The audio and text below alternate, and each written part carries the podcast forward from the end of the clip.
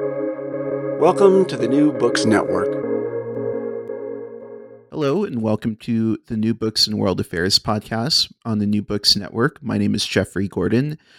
The common sense way of thinking about what representatives should do in democracies tends to revolve around the concept of responsiveness. Representatives should respond to the interests and demands of their constituents. However, this account of representation does not tell us much about how citizens form their preferences. If political representatives and other actors have the ability to shape the interests and preferences of actors, this raises a specter of manipulation, voter incompetence, and false consciousness. All of these concepts question whether citizens have the capacity to form accurate beliefs about their own interests and to judge whether or not politicians are serving them. In her new book, uh, Making Constituencies, out from University of Chicago Press, my guest Lisa Disch argues that concerns about manipulation and voter competence are overwrought because they are grounded in a mistaken understanding of how representation works in democracies. Building on the constructivist turn in representation, Disch argues that the starting point of theorizing about how representation should work in democracies should be on the processes through which representatives of all kinds, from elected politicians to media outlets and social movements, constitute the very groups that they claim to speak for. Rather than asking how we can make politicians respond to the interests of voters, Disch argues that we should be asking how political actors, parties, and movements can mobilize constituencies for projects of social change.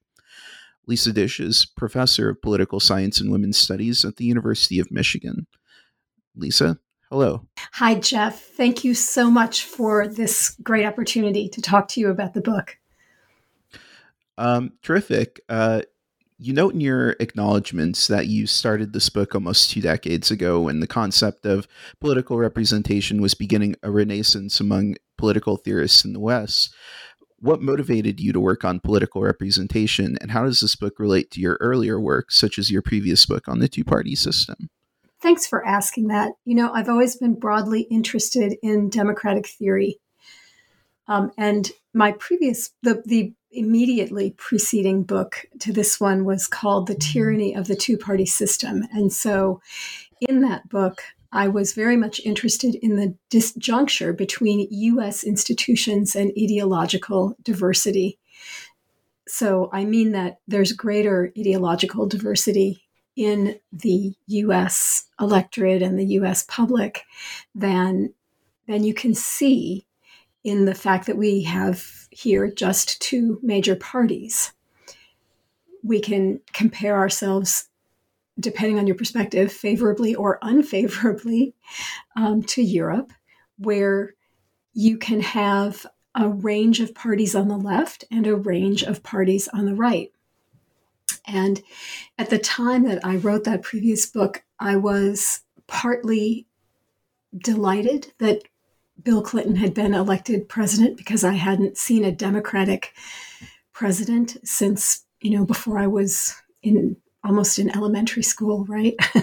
well, I guess I should count Carter, but his was such a fleeting um, event. So this was really, this was the first time that I had voted for a a big victory, a big Democratic Party victory. Mm-hmm. And what I got was, and I knew this, of course, partly, but I, I, guess I had hoped for a little bit better. But, you know, what I got was a Democratic Leadership Council Democrat who was um, very much in the neoliberal spirit of the age and who um, dismantled the welfare state, which was not really something we would want a Democrat to do, um, and promoted you know, and succeeded in promoting NAFTA.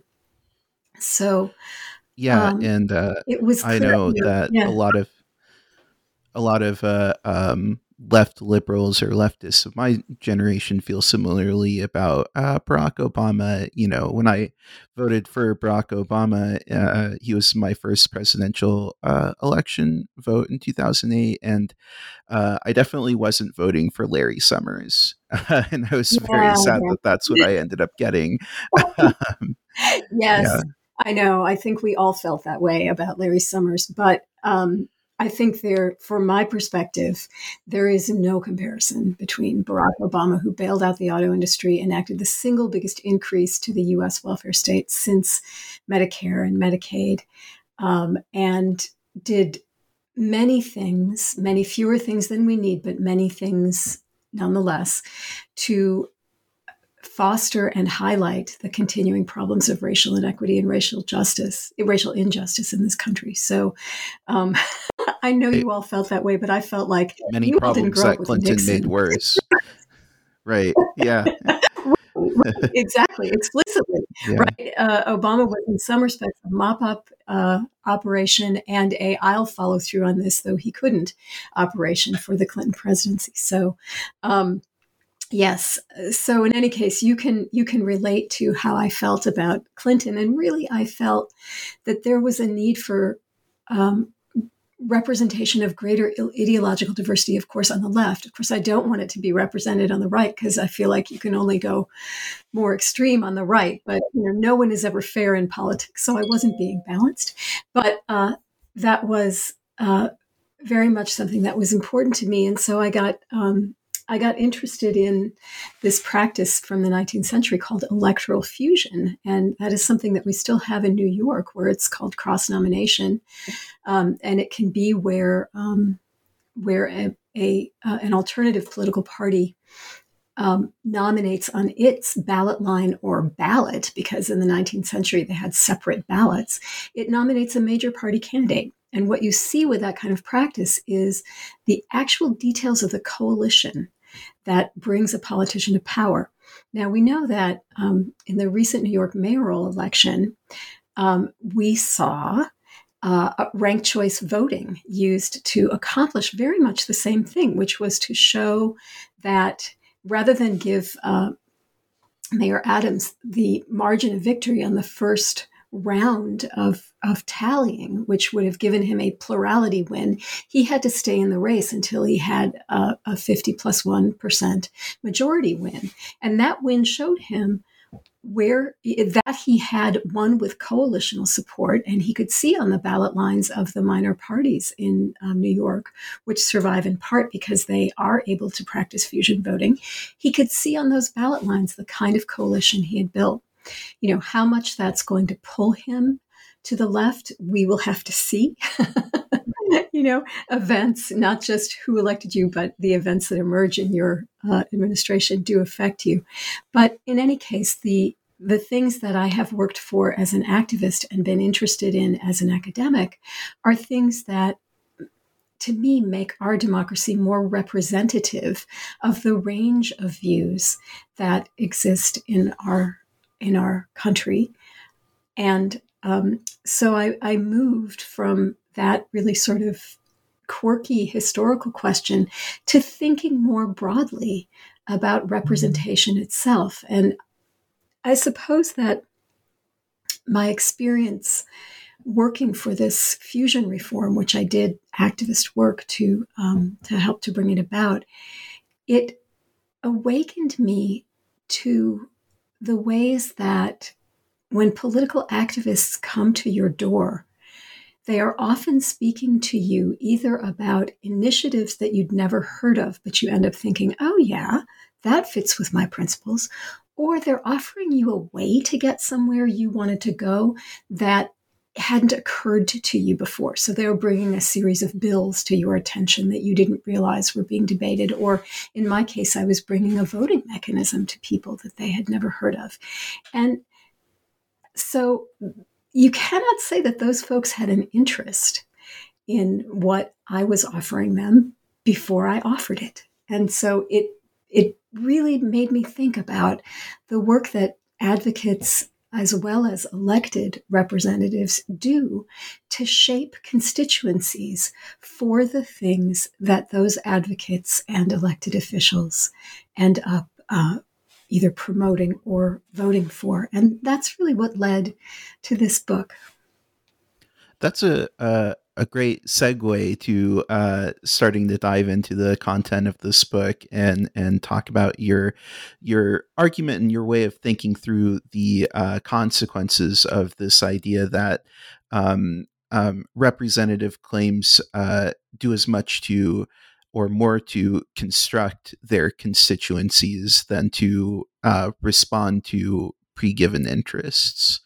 Um, Political scientists and journalists typically think of constituencies as well bounded social groups that are brought together by shared interests, and they speak of mobilization as efforts by politicians and other actors to activate these groups through the use of targeted payments or messages. We hear this in political discourse all the time about um, efforts to uh, pass spending bills that uh, feed this contingency or this uh, uh, location in particular that is a swing district or something along those lines in order to uh, try to appeal to these voters' interests uh, uh in, in the hope of, of getting their vote in the next election. Uh, but your point of departure is that we should think of constituencies as the effects of political action, not the origins. What are some of the ways that politicians and other so- social groups make constituencies? Thank you for asking that question. It really does lie at the center of the book. um, so, politicians and other social groups make constituencies first and foremost by raising awareness of problems or even reframing problems and debates that we're having. And the easiest way or the easiest example that comes to my mind of this is the feminist movement. And when I think about the feminist movement of the 1970s, which is really the feminist movement that I grew up understanding, the thrust of that movement was to detach what we thought of as sex from gender roles. So, a big message that I took away at that time at my age was um, just because women get pregnant, that doesn't mean that they have to be solely responsible for child care for 18 right. years or 30 years, whatever, whatever it is now. Um, and so it was this distinction between sex and gender, and it was this understanding that gender was a social construct and that nothing in sex had to, to lead necessarily to it. Well, so that was one set of one set of ways of framing a feminist initiative. Um, as the feminist movement grew and evolved, there was a lot more attention to the uh, uh to the fact that women women can be part of a disadvantaged category and also part of a privileged category. So that was a very interesting reframing of the problems of feminism, not simply to uh, fight against the frustrations of people who ended up with lesser careers because they chose to have children, but to think about the interests of the people who provide the child care for many of those women, or uh, or the women who were liberated to go pursue careers and then hired other women to raise their children. That was one reframing and reproblematization. But the feminist movement today has uh, in addition to, to building on those kinds of insights, and again, I'm being very schematic here. I'm not trying to give a comprehensive and thorough history of feminism, but um, the feminist movement today very clearly, um, in relationship to um, the gay, lesbian, transgender, bisexual movement, uh, which we typically refer to under the category of queer, this movement is thinking about gender binaries themselves. And they have pointed to how many of our assumptions about sex make it over into gender when we think of gender as a binary between masculine and feminine or men and women even and they have pluralized gender and they have um, and they have made the refusal of binarity a household word which is so far away from what 1970s feminism was able to put into the mainstream. It's it's it's wondrous and glorifying. So that is one way that uh, politicians, and especially I'm talking about advocacy groups right now, make constituencies. Who had the words for all of the constituencies that are part of the feminist movement today 50 years ago? We didn't. we didn't. We didn't have, you know, GLBTQ, for example. Um, so I could keep going on that, but I'll shift the topic.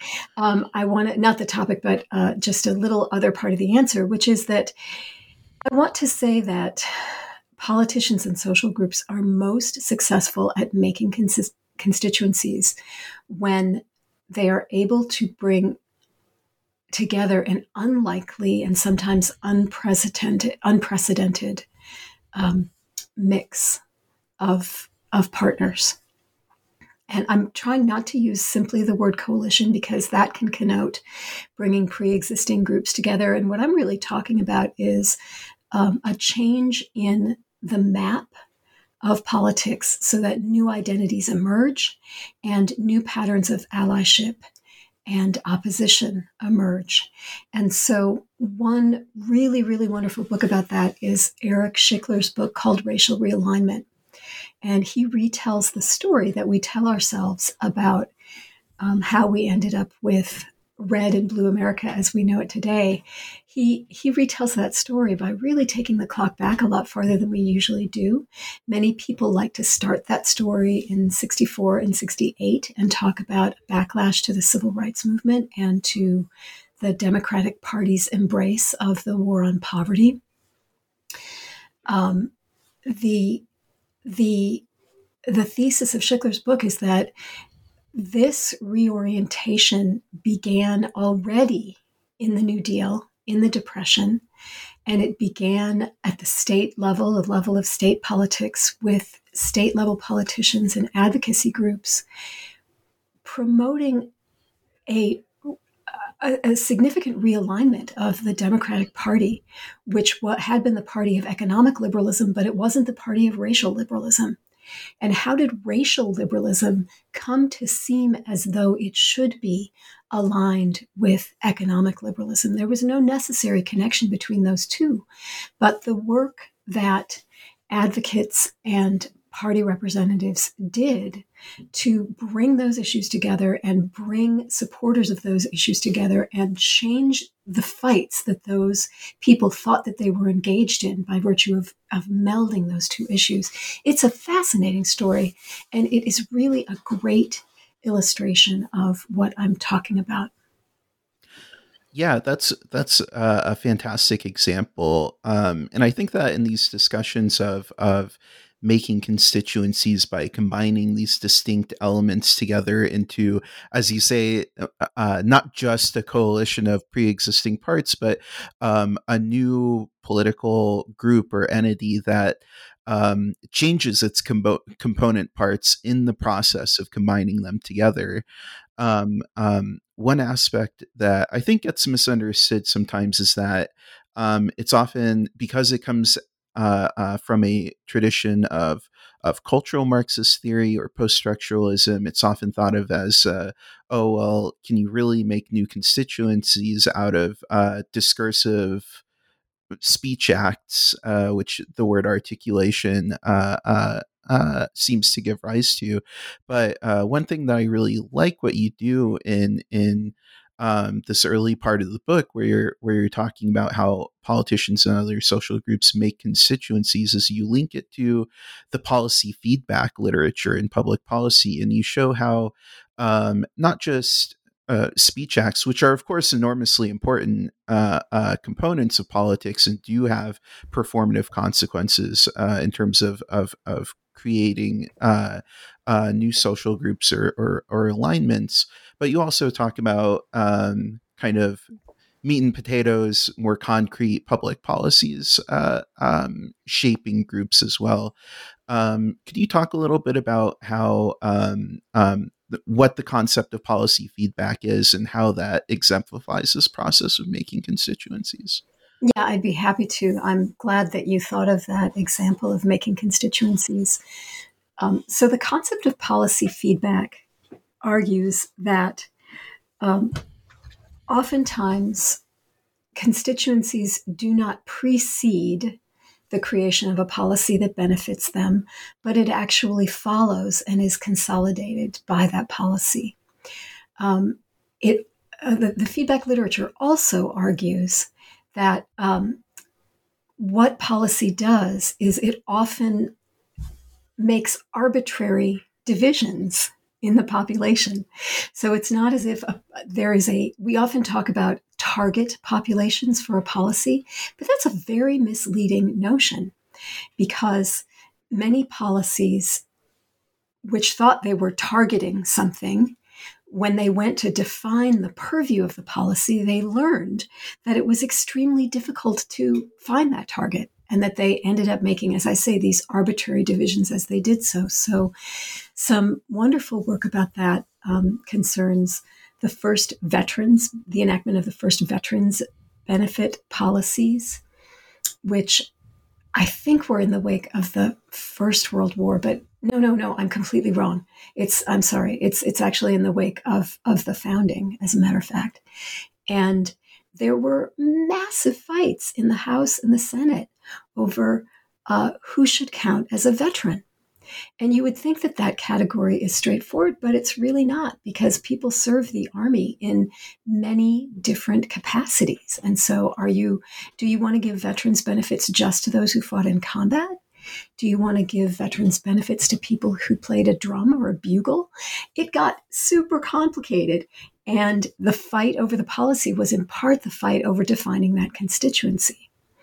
Um, a different and incredibly interesting example comes from Joe Soss's work on AFDC, which was aid to family with uh, dependent children. So it's it's what we used to call food stamps, uh, and it's the policy that got dismantled by President Clinton. Um, the the distinction between that policy and uh, Social Security disability, and what Soss makes two arguments. One of the arguments he makes is that recipients of Social Security disability insurance tend to, uh, they do not have a negative perception of themselves or others who are recipients of the same benefit that they have. That is different from AFDC, who feel stigmatized by the benefit that they have and who are averse to others who receive that benefit, even though they're receiving that benefit.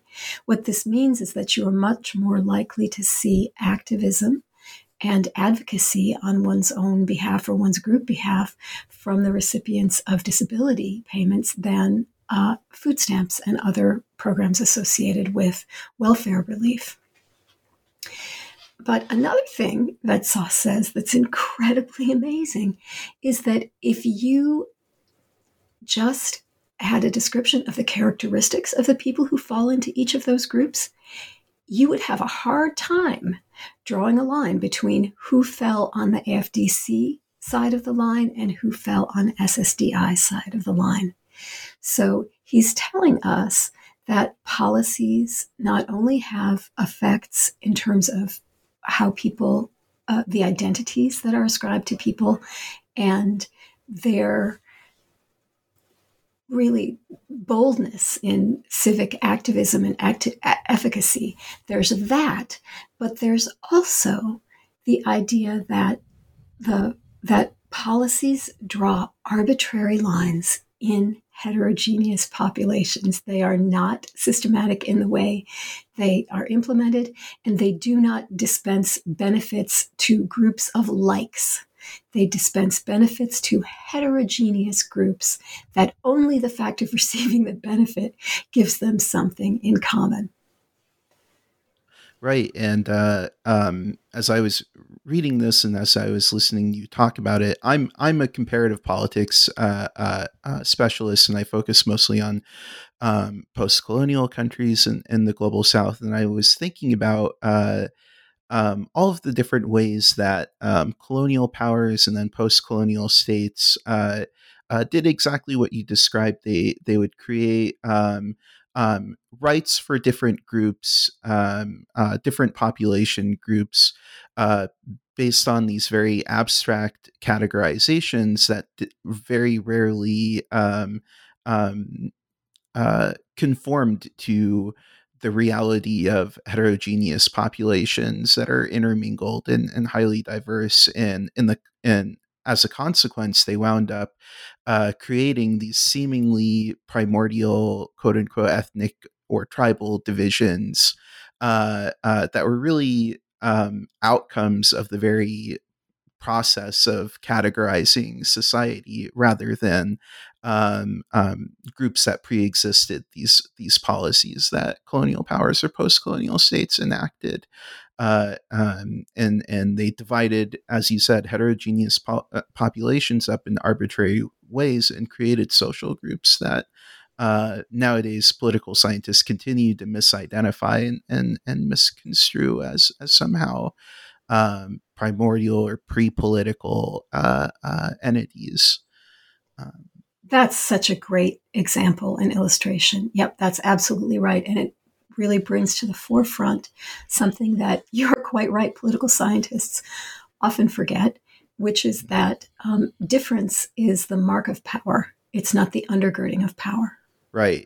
Exactly. And and I think that um, I think that you know you still see a lot of political scientists uh, who will you know gesture to a social constructivist understanding of how uh, of how social groups come into um, come into being, but it's just so easy to take demographic data or economic data um, and put that on the right hand side of your regression uh, equation, and then put your political outcome on the left hand side of the equation, and just wind up reifying exactly the kind of um, common sense primordialist, as you as you put it, uh, uh, um, uh, understanding of how social groups come into being, even though, um, even though these are you know scholars who have read Benedict Anderson and you know the constructivist canon.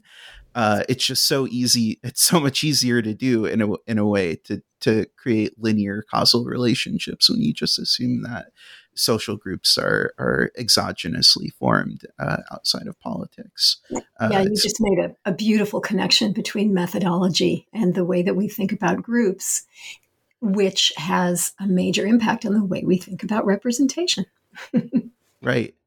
Um, so so critics often perceive constructivist arguments like yours as a sort of naive voluntarism or instrumentalism. They would take you as arguing that political actors have the ability to divide up society however they see fit in their pursuit of political power. Um, and instead, they suggest that there is some sort of an objective uh, reality, uh, objective, I put in, in scare quotes, uh, uh, pre-existing social division uh, uh, of pre-existing social divisions that politicians and social movements have to take into account if they're going to craft policies and messages that succeed in any given situation. And you can see parallels of this debate within the Democratic Party right now between so called popularists who advise President Biden to adopt economic policies that target uh, constituencies that they believe to hold the key to electoral victory in the next presidential election against more ambitious progressives who want to address the um, um, the sources, the underpinnings of, of class, race, and gender divisions that divide up uh, the electorate uh, head on and try to articulate new uh, um, new groupings um, uh, based on a more ambitious policy agenda. Um, how would you address this charge of, of voluntarism or instrumentalism? Yeah, thank you. I, I, think our conversation, even up to this point, has already started taking on that critique. But you're right that that's a very, um, it's a very almost kind of a reflex that critique comes out. So the first thing that I always want to ask is: Has ever, has anyone ever been correct about who holds the key to electoral victory? that's you know, a that's a valid point. I mean, uh, uh, you see op eds from the same um, uh, political strategists advising Biden to, you know, tack to the center somehow, even though he's already pretty centrist, uh, uh, you know, who have led failed presidential election campaigns for the last 30 years. Um, uh, and they're just advising the same old, same old thing, uh, election after election, uh, time after time. Yep. Cristina Beltran has a wonderful book about the, the quest for the Latinx vote. and the belief that if you could just get the Latinx vote, you'd have Democratic victories from now until the end of time. And um, her wonderful book, appropriately, talks about what a heterogeneous group Latinx, which doesn't even, I was going to say Latinx people, but that doesn't even make sense. But I will, just for the sake of uh, speaking without too many qualifications. But, you know, when you look inside that group, you're talking about people who came from Mexico, people who came from Cuba, people who might have even come from Spain, you know, Lord knows what else. You're talking about first, second, third, and fourth generation uh, uh, uh, immigrants um, and citizens, now citizens, but initially immigrants, to the United States. And so the minute you try to activate that group by offering it the policy that you think is going to make it turn out for you, you find that it is heterogeneous. And you find that parts or all of it disagree with you about its interests. So, this notion that there is some sort of objective reality of pre existing social divisions and pre existing interests rarely proves to be true, or it's true in such a crude way that it doesn't really help us very much as we try to appeal to them. I mean, yes, of course, uh, there are reliable, there are groups that vote reliably Democratic. Big D, Democratic. Um, and it's, you know, if you're a Democrat, it's fortunately hard to alienate those groups. Um, but they can sit out Right. And so the idea that that we know the actual combination of policies that would bring out those voters or we know the kind of person who would bring out those kind of voters mm-mm. i mean we wish but politi- political science isn't great when it tries to be a polit- predictive science um, and so i'm of course not saying that there's a blank slate and politicians who find the magic words are going to conjure up the constituencies and combinations of constituencies that will support them in their policy. I'm not saying that at all.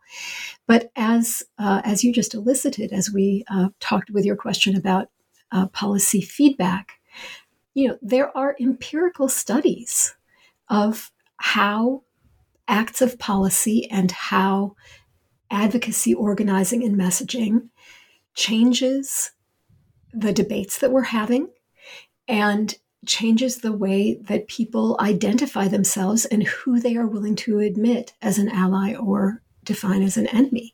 There are empirical studies on that. That is what my argument is based on. Um, and I am in no way saying that it's all a matter of words. Yeah, I think that that's a really uh, uh, effective answer um, uh, because um, the whole strategy of political targeting and uh, of trying to maximize votes by treating the social as a given and just trying to um, direct side payments or or policy favors to uh, uh, particular constituencies, it always winds up uh, uh, not succeeding because uh, the groups that political strategists have in mind or that they have you know some sort of aggregate level statistics on uh, are never as homogeneous as as they imagine them to be right. um, and uh, and no matter how fine grained and micro level your data is at some point your your data is going to be so fine grained and so um, um, so accurate that it starts telling you what we're already saying that populations are heterogeneous and it's very difficult to uh, target uh, uh, particular constituencies because uh, um, people are uh, irreducibly uh, complex. Each of us individually, we all have different uh, material interests or different um, um, identities uh, that we wear uh, at different points in our day to day lives, and uh, political parties and social group social movements can appeal to those different identities and interests in different in lots of different ways to divide up the population differently um, from one election to to the next. So there's there's a lot of conting- a lot more contingency than I think some of these uh, um, um, you know uh, uh, kind of demographically minded uh, uh, people uh, have in mind. And I find that um, um, a lot of these uh, people who think that you know the white working class believes X, Y, and Z, what they're really doing is taking the representative claims of self-appointed uh, representatives of the quote unquote white working class uh, at face value, and not really, um, uh, not really thinking about um, what are different ways to to talk to people who have very complex identities and very complex uh, ways of of relating to the world. Boy, that is really well put.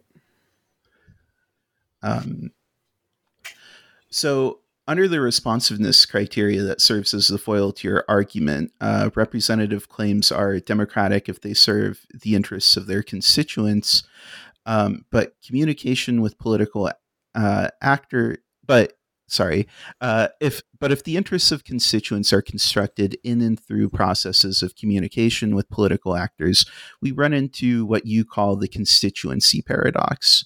Politicians are supposed to respond to constituencies that they help to create. If we reject the view that voters interests are formed outside of the representation the representative process uh, how can we evaluate whether a representative claim is democratic or not or legitimate or not? Another very you've hit on another very important um, question, and thank you for your your um, interpretation of the constituency paradox. You really put that very well. Um, when I look at the book, I think mm, I'm not sure I made that clear enough. So I appreciate uh, that you uh, give it that lucidity. So I think we've been kidding ourselves if we think that congruence provides that kind of measure, that it lets us know when the policy positions of a representative are um, aligned with their constituency.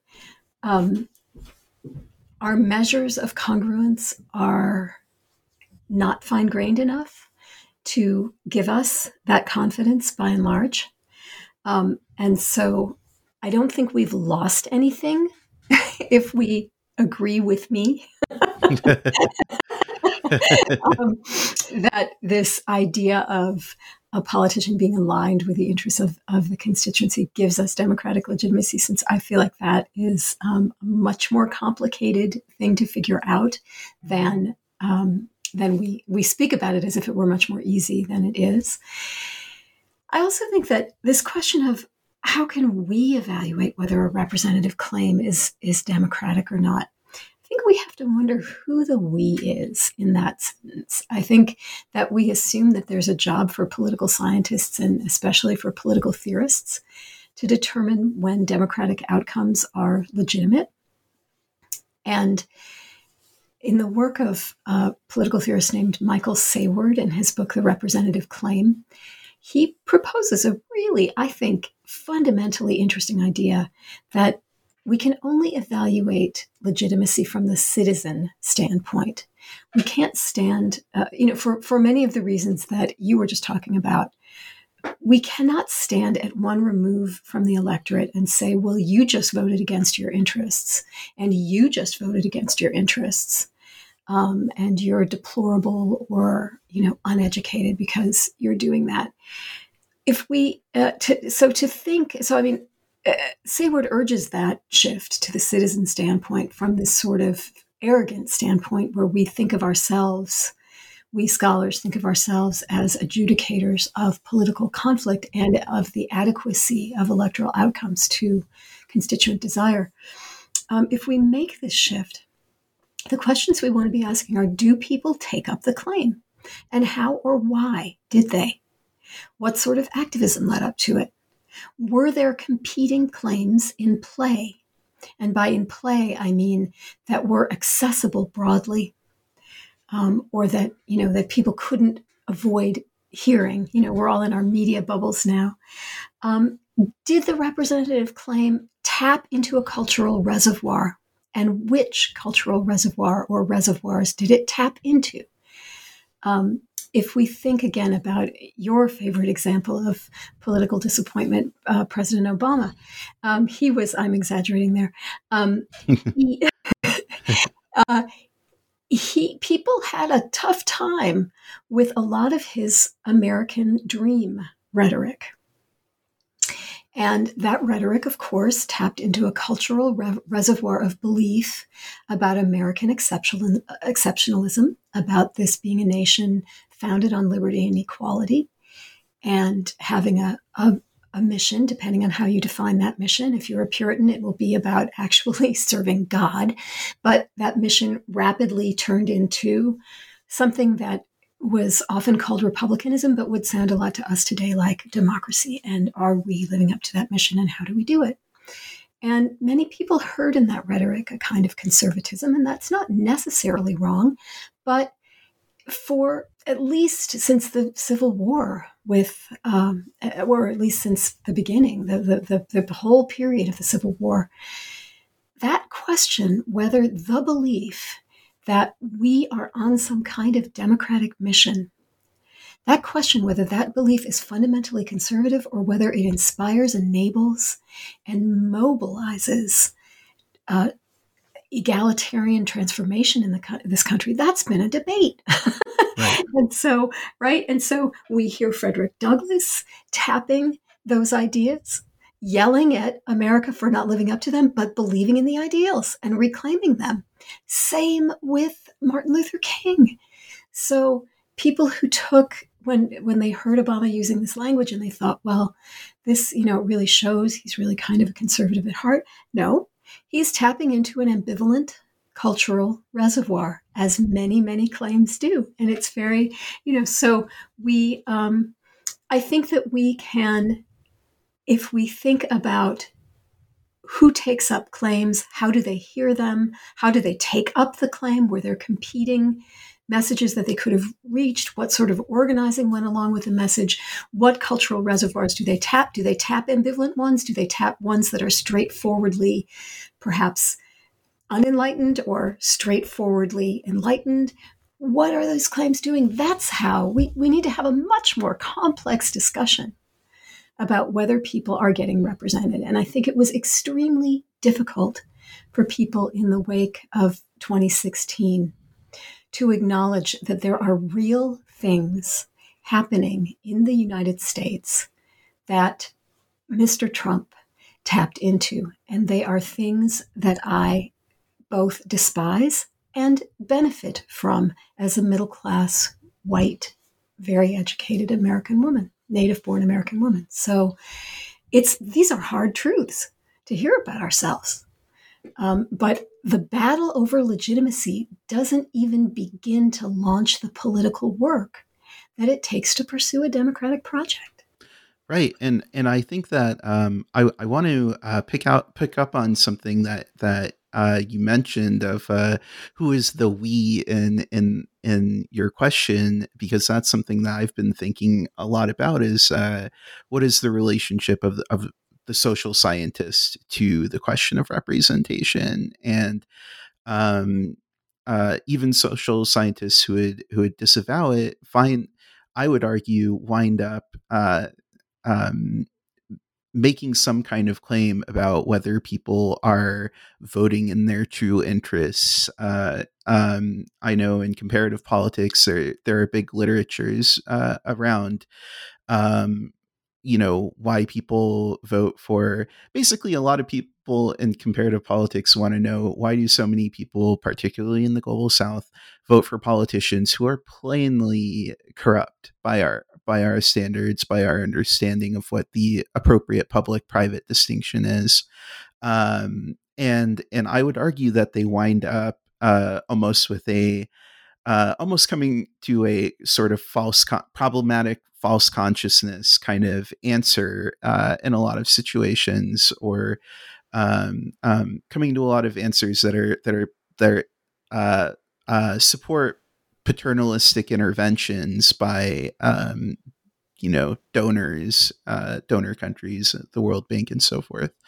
Um, and i think that uh, um, rather than um, asking uh, why do people vote for these representatives who are plainly you know corrupt or problematic um, what you seem to be arguing for is is a shift uh, in our tradition uh, our a, a, attention to the conditions of possibility for actors to mobilize new constituencies and to create new social divisions and articulate new kinds of of of of ways of dividing up the populace and and constructing um, um, political claims, basically, uh, and making space for new sorts of political groups to emerge that um, that challenge these sedimented ways of of dividing up society. Uh, uh, that older approach that the responsiveness to representation largely takes for granted.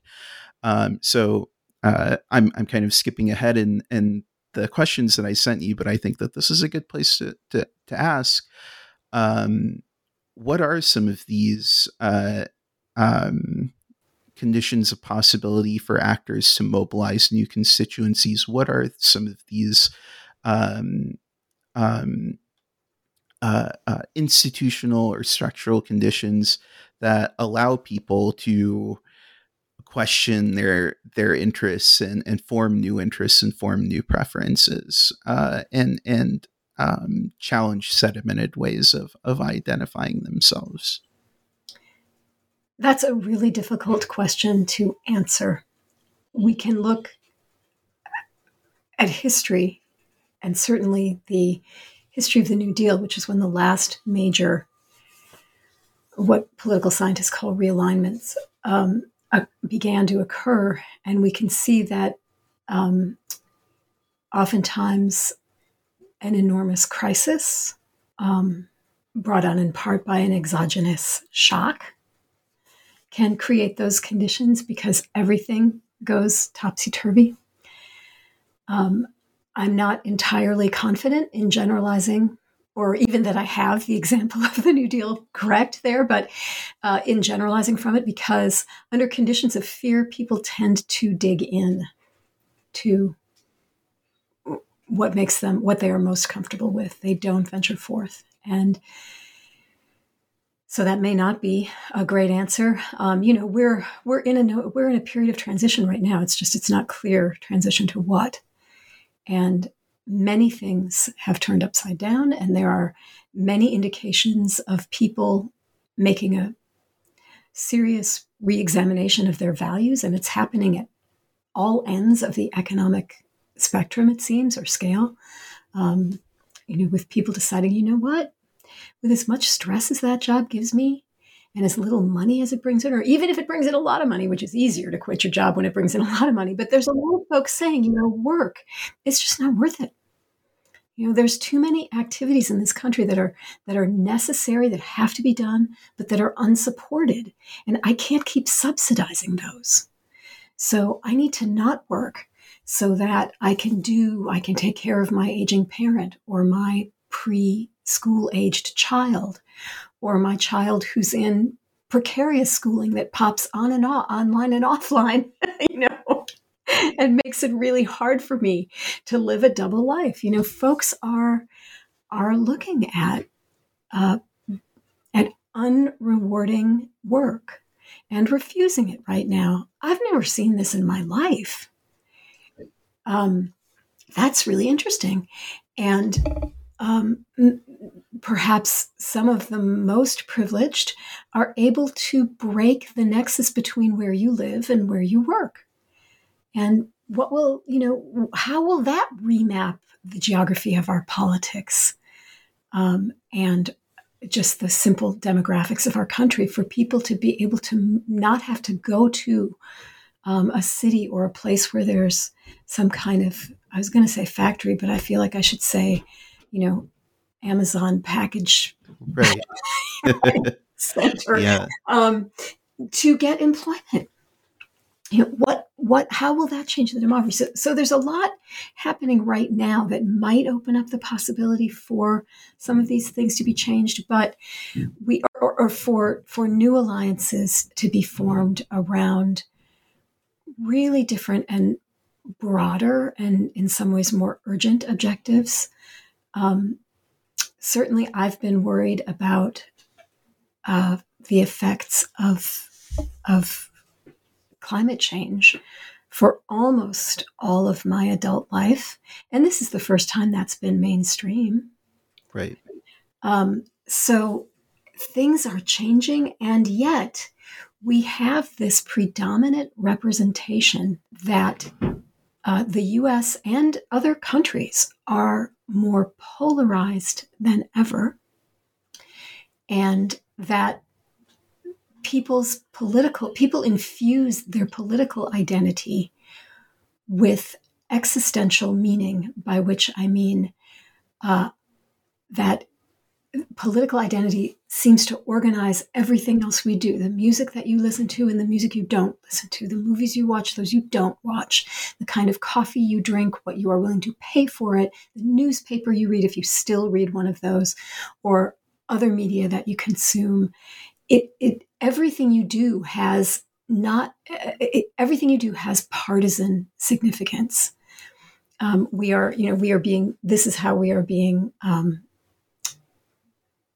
told to understand the significance of partisanship today. Right. Um, uh, speaking of, uh, of, of of coffee uh, playing a role in, in our our partisan uh, culture wars. Um, uh, my brother-in-law uh, gave me and my wife a a bag of coffee beans from I can't remember what they're called, but they're very a very self-ascribed like uh, right wing uh, uh, coffee company that has like an assault rifle on on the bag of of coffee beans, uh, and it's like, okay, you're giving this to the liberal in the family. We get it. you know. and I'd say that it's a gain because you know people you know we've been my my mother started grinding our coffee in the 80s but that took a long time to catch on so whole bean coffee from a right winger that's kind of yeah that's that's already a difference yeah right as opposed to you know folgers or something exactly uh, yeah Right. So maybe you guys can see your way around. I don't know. yeah. That's a good point. So I, I, you know, we started with the question of the conditions of possibility, and I really can't give you a very good answer. I mean, mm-hmm. I yeah i think well this is i think this is the direction that i would like to see empirical studies of political representation really turn to and really historicize social cleavages in a way that um, um, comparative politics research just has refused to do um, uh, in my in my opinion for the for the most part.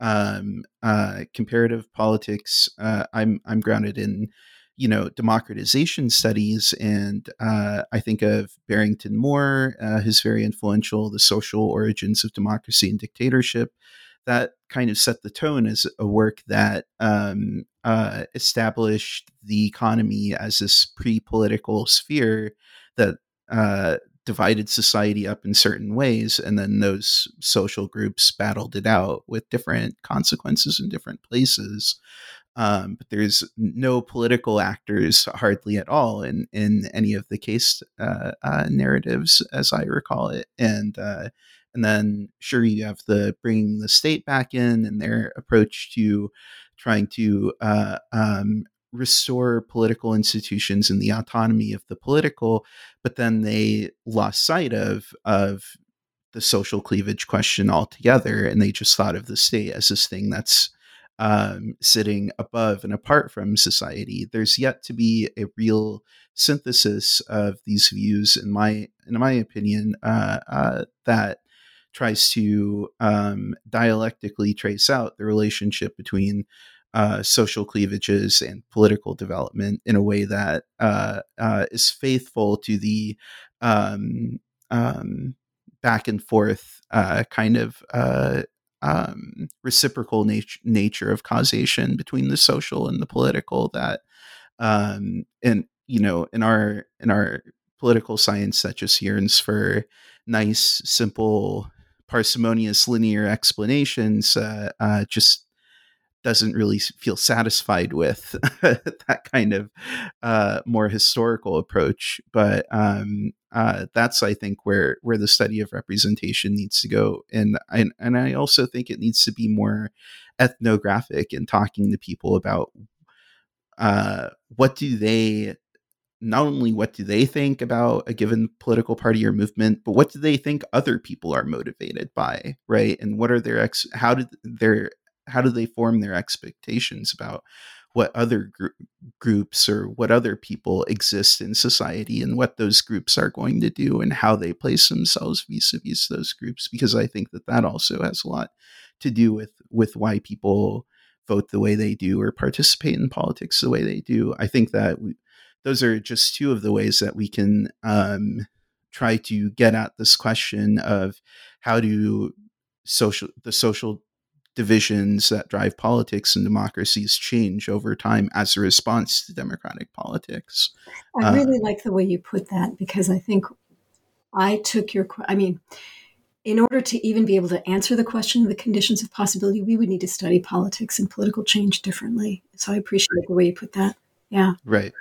Yeah. And um, because I've also been thinking about, um, um, so I'm I'm working right now on how um, um, Turkish military actors have tried to design constitutions to elicit certain kinds of electoral outcomes that lock in their policy preferences over time, and um, why they've run into uh, unexpected consequences each time that they've tried to tailor and design a constitution and an electoral regime to um, um, make certain lines of social conflict uh, um, um, more prevalent than others, or to uh, take basic questions of who the Turkish people are off the table.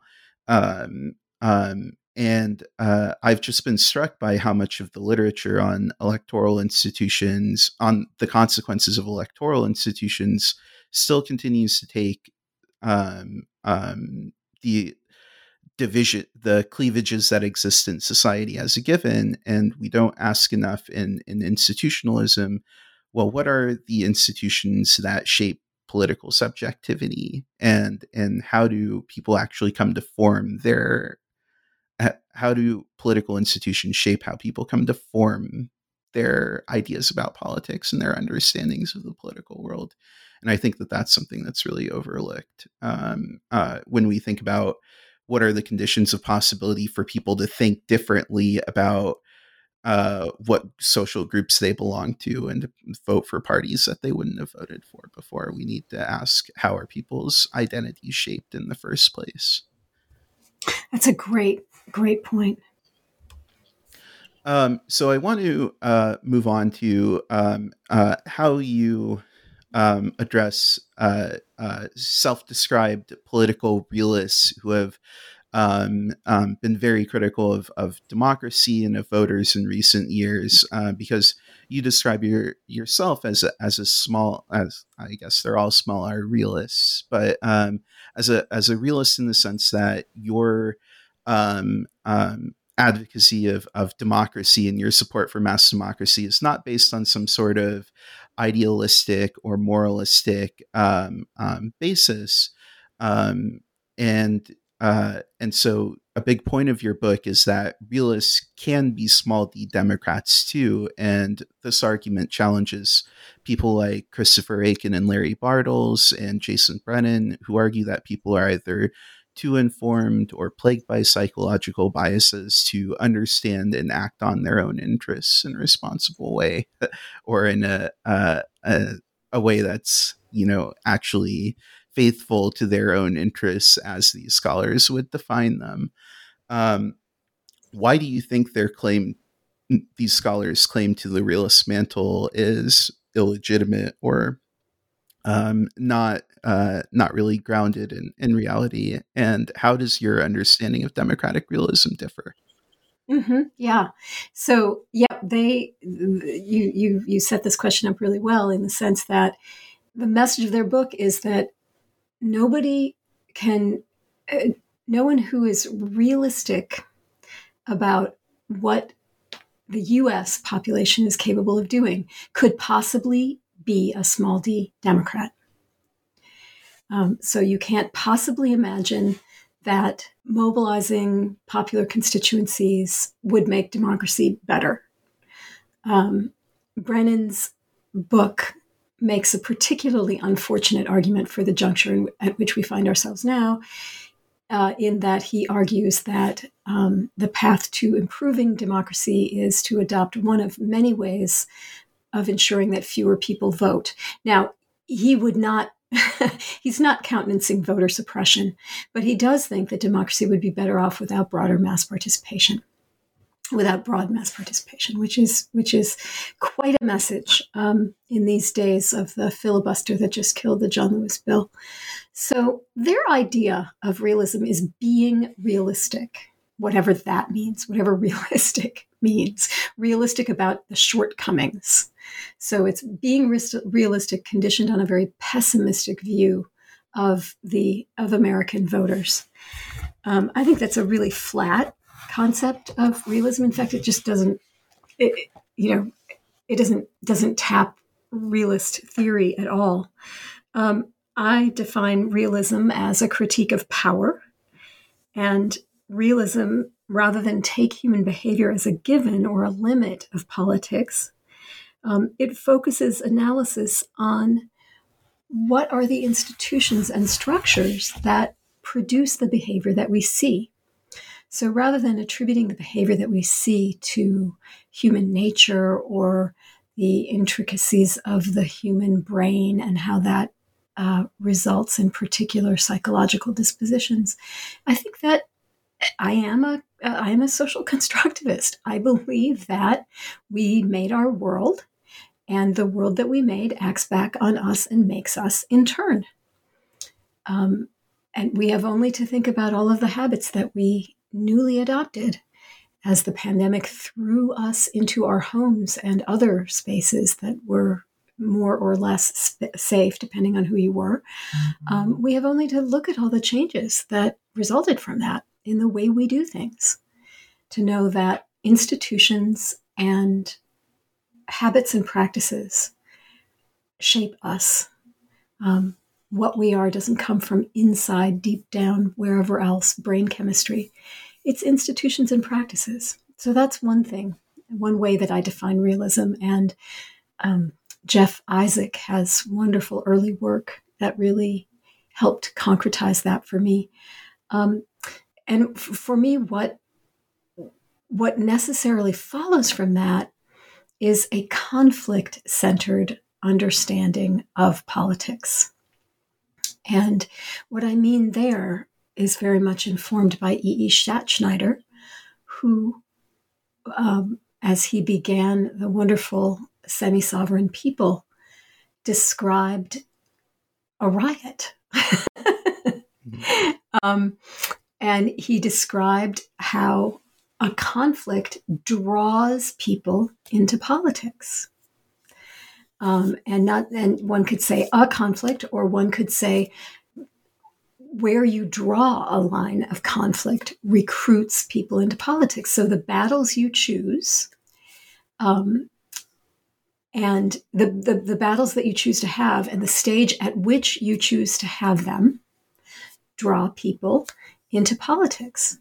Um, we environmentalists know this really well from what they like to call NIMBY or not in my backyard.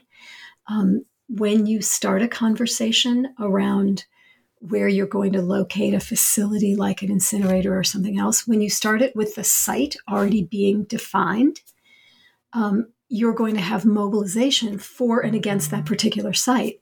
You aren't going to get a broader discussion of what do we need to do systematically to manage our waste if that's the kind of facility that we're talking about? Um, and that's where the public participation should come in.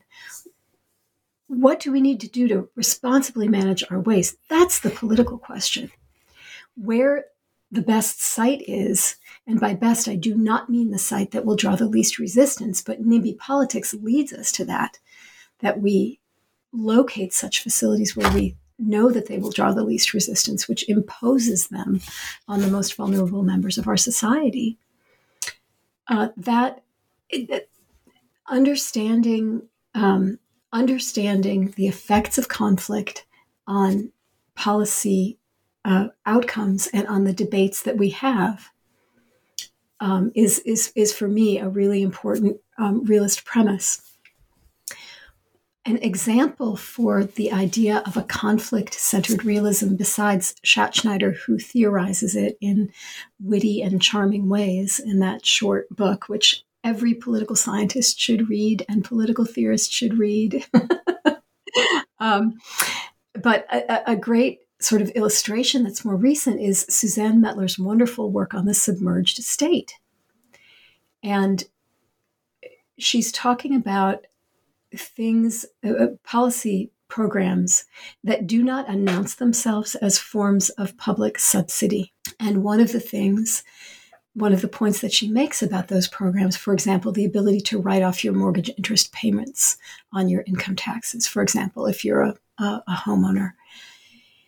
Um, one of the points that she makes is that these programs fly under the radar in ways that direct transfers to groups that are clearly um, identified as being uh, funded by public funds. Those direct transfers do not fly under the radar at all. They are frequently debated. They are often targeted for cuts, whereas these other forms of submerged state benefits fly under the radar and don't get fought over. Well, you can't tell me that we're going to have a different discussion and different groups are going to be drawn into the political conflict if we have a discussion about eliminating the mortgage interest tax rather mortgage interest tax write off than if we had a discussion about shouldn't we reduce welfare or unemployment benefits. Um, so her she's criticizing both the kind of higher and lower status that are, that are attached to different kinds of policies. And those that benefit the middle class have a higher status than those um, those that we explicitly call welfare and think of as targeting the poor. And she's talking about um, their political security. So I like that uh, illustration of I, I, like that way of getting us. I mean i think her the very desire to theorize something like the submerged state comes from a conflict centered perspective comes from someone who's interested in asking the question what do we fight out about what can we fight about and what is difficult for us to fight about because it's not even visible. I really like that that uh uh last bit because i think that's really the crux of of where you're trying to to to push the study of representation from the competence or incompetence of voters to uh, the question of what do we fight about and what can we fight about. And i think that uh, this would open up a, a, very different set of questions for the study of political representation both uh, normatively and and empirically. Um,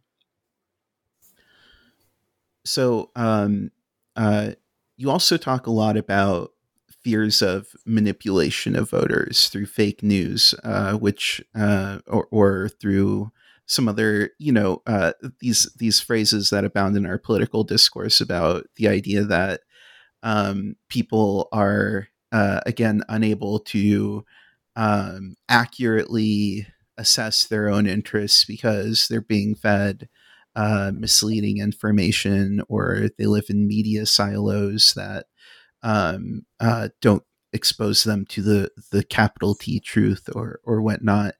Um, you argue that we shouldn't worry so much about manipulative political messages. Uh, so, what should we be focusing on instead? Sorting. And I don't mean sorting as a phenomenon, I mean sorting as a message or representation of what is happening to us.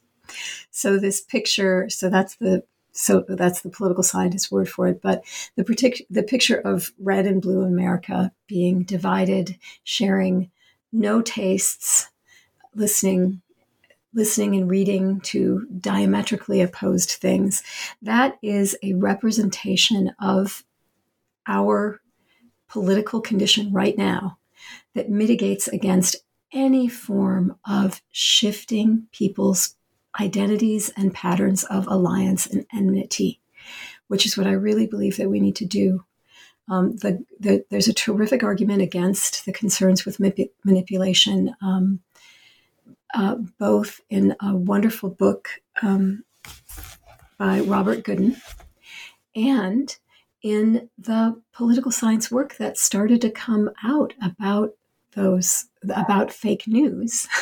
and I know that the jury's not in on this yet, but um, much of the social science research into this fake news can, does not show that people got injected with propaganda and they voted in ways they wouldn't have otherwise.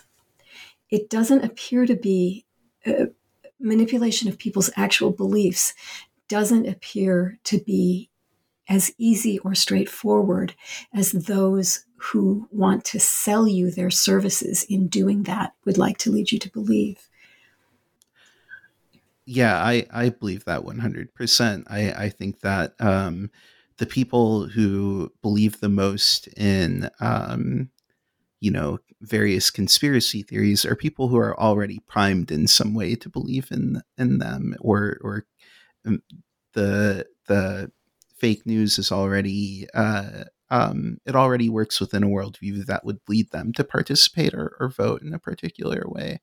Um, um, and uh, I think that that's right. And and again, your your big point is that rather than focusing on um, can people filter through fake news, can people uh, uh, see through these misleading messages, we should be focusing on um, well, what uh, uh, what is our media environment structured like? How how is it organized? What kinds of uh, perspectives are being silenced? What kinds of of of um, new ways of seeing the political world uh, are are being um, blocked out or filtered out uh, um, through uh, the sorting that's driven as much by representations about processes of sorting uh, as it is by uh, any co- sort of exogenous uh, pre-discursive or pre-political um, um, forces, as you've noted. It's almost kind of a, a performative uh, effect of of talking about sorting that uh, we start to think, well, uh, I don't want this this brand of coffee because they're right wing, for example, to go back to an earlier one, or yeah. uh, uh, what have you, or um, um, but um, uh, yeah, I think that that's uh, that that's a, a persuasive way of thinking about the the problem of manipulation because you know we go back to the question of um, what kind of uh, uh, n- external standpoint can a scholar evaluate whether somebody is being manipulated or not? Because that implies that they have some understanding of what a voter's true interests or what the voter should prefer is. That is clearly paternalistic and clearly not something that um, a lot of social scientists would sign on to if they really thought through the implications of, of the questions they were asking really are. Uh, I would just like to wrap up by asking uh, what's next for you? well, I'm not going to be writing a book for a while because I am a city council member. I elected a year ago. Yeah, as I finished this book, I was running for office. And I am, my project is really to be uh, a good representative. And what is my definition of that? It is to um, really encourage the activists who are working so hard to make Ann Arbor a less inequitable place. And um, today, my actual project was to write a persuasive resolution on why we need to fund our deer management program again in order to protect biodiversity. so that is where my thinking and writing and, and reading and extra time are going now. That sounds wonderful. Um, so thank you so much, uh, Lisa, for joining me. Uh, the book again is um, uh, called Making Constituencies. It's out from uh, the University of Chicago Press. Uh, Lisa Disch, thank you very much. Thank you, Jeff. This has been wonderful.